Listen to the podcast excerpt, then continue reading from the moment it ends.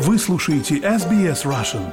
Больше интересных материалов на сайте sbs.com.au slash russian.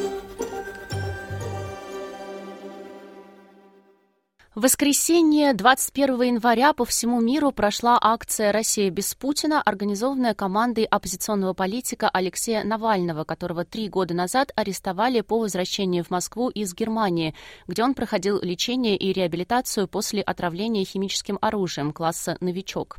О том, как прошли акции в городах Австралии и Новой Зеландии, мы узнали у официального представителя команды Навального в Австралии и координатора компании «Фри Навальный» Петра Кузьмина. Расскажи, пожалуйста, в каких э, городах прошли акции в воскресенье? География этой акции была довольно обширная. Э, шесть городов присоединилось к ней. Сидней, Мельбурн, Адлаида, Брисбен, Перт и впервые э, Дарвин. Я видела, что маленькая акция была еще в Окленде, да? В Новой Зеландии было три города в Крайстчерче, в Окленде и в Веллингтоне. По численности можешь рассказать, сколько человек пришло в Мельбурне и, может быть, по другим городам тоже есть какие-то данные? В Сиднее традиционно была самая масштабная э, акция. Там, наверное, присоединилось человек 50-60. Акция проходит у таунхолла в центре города, такое э, центральное место. А в Мельбурне э, было примерно человек 30, причем приходили э, совершенно новые люди, которые раньше не были э, на акциях включая даже австралийцев. Наверное, 3-4 человека австралийцев, которые присоединились. В Брисбене, по словам пришедших, э, они не ожидали, что будет так много. Э, для Брисбена даже вот 15 человек примерно, которые вышли, это много. В Аделаиде около десятка, и в Перте, в Перте тоже вроде бы 12-15 человек, и Перт присоединился после давней паузы. Вот э, были очень рады. А в Дарвине там, наверное, человек 6-7. Какой основной был посыл у акции требования? Основной лозунг акции «Россия без Путина». Эту акцию э, организовала команда Навального.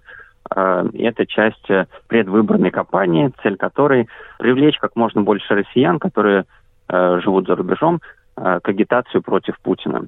У нас 17 марта состоятся президентские так называемые выборы, и нам очень важно показать, что довольно много людей э, не поддерживают Путина.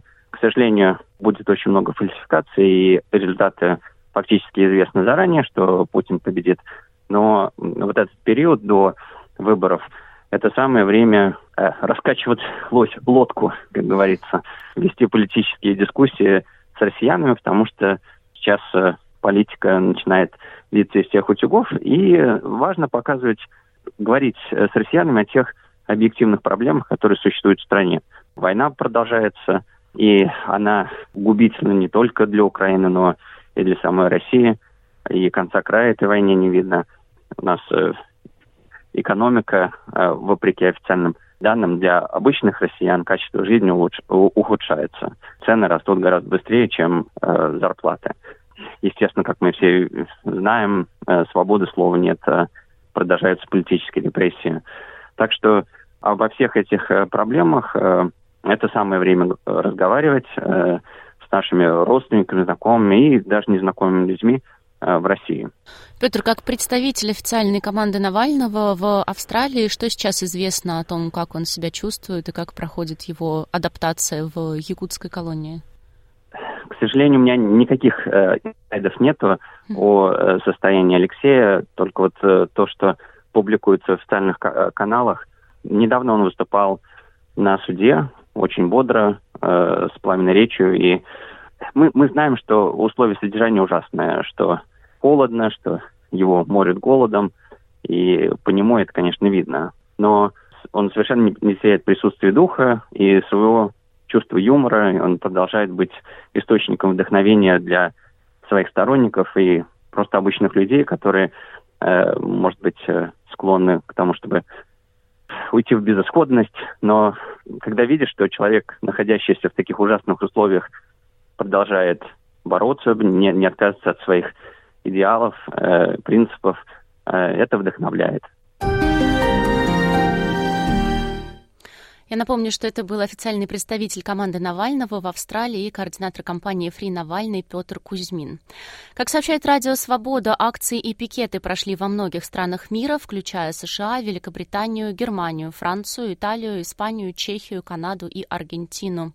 В январе 2021 года Алексея Навального задержали в аэропорту. За этим последовала череда сроков по ряду уголовных дел. Сначала Навальному заменили условный срок по делу Ифраше на реальный, затем обвинили в особо крупном мошенничестве при сборе пожертвований на работу ФБК. Сама организация была признана экстремистской. Он получил 9 лет по делу о мошенничестве и неуважении к суду. В августе прошлого года Алексея Навального приговорили к 19 годам колонии особого режима по делу о создании экстремистского сообщества. Около месяца назад его перевели в ИК «Полярный волк» в поселке, в поселке Харп а, Ямало-Ненецкого автономного округа. За три года Навального 24 раза отправляли в штрафной изолятор – Условия содержания там отличаются особой строгостью. Заключенным, пока они сидят в ШИЗО, нельзя гулять, получать посылки и постельное белье. Поводом и к этому, по словам политика, становились такие нарушения, как, например, несвоевременное умывание или не по уставу застегнутая пуговица. Сотни соратников, а также защитники Навального подверглись уголовному преследованию, либо были вынуждены уехать из России. Несколько уголовных дел против политика находятся на стадии рассмотрения. По совокупности обвинений Навальному грозит пожизненный срок, уточняет Радио Свобода. Ну и к выборам президента России посольство России в Австралии недавно опубликовала пост в Фейсбуке, я процитирую. Уважаемые соотечественники, 15-17 марта 2024 года состоятся выборы президента Российской Федерации в целях реализации избирательных прав российских граждан, проживающих в Австралии. 17 марта будут открыты избирательные участки в посольстве в Канберре и генконсульстве в Сиднее. В первой половине марта планируется организовать досрочное голосование в ряде других городов. Следите за информацией в соцсетях и на официальных сайтах посольства australia.mit.ru sydney.ru и генконсульство sydney.mit.ru. Мы тоже будем следить за информацией, когда появятся какие-то новости о выборах, вам обязательно сообщим.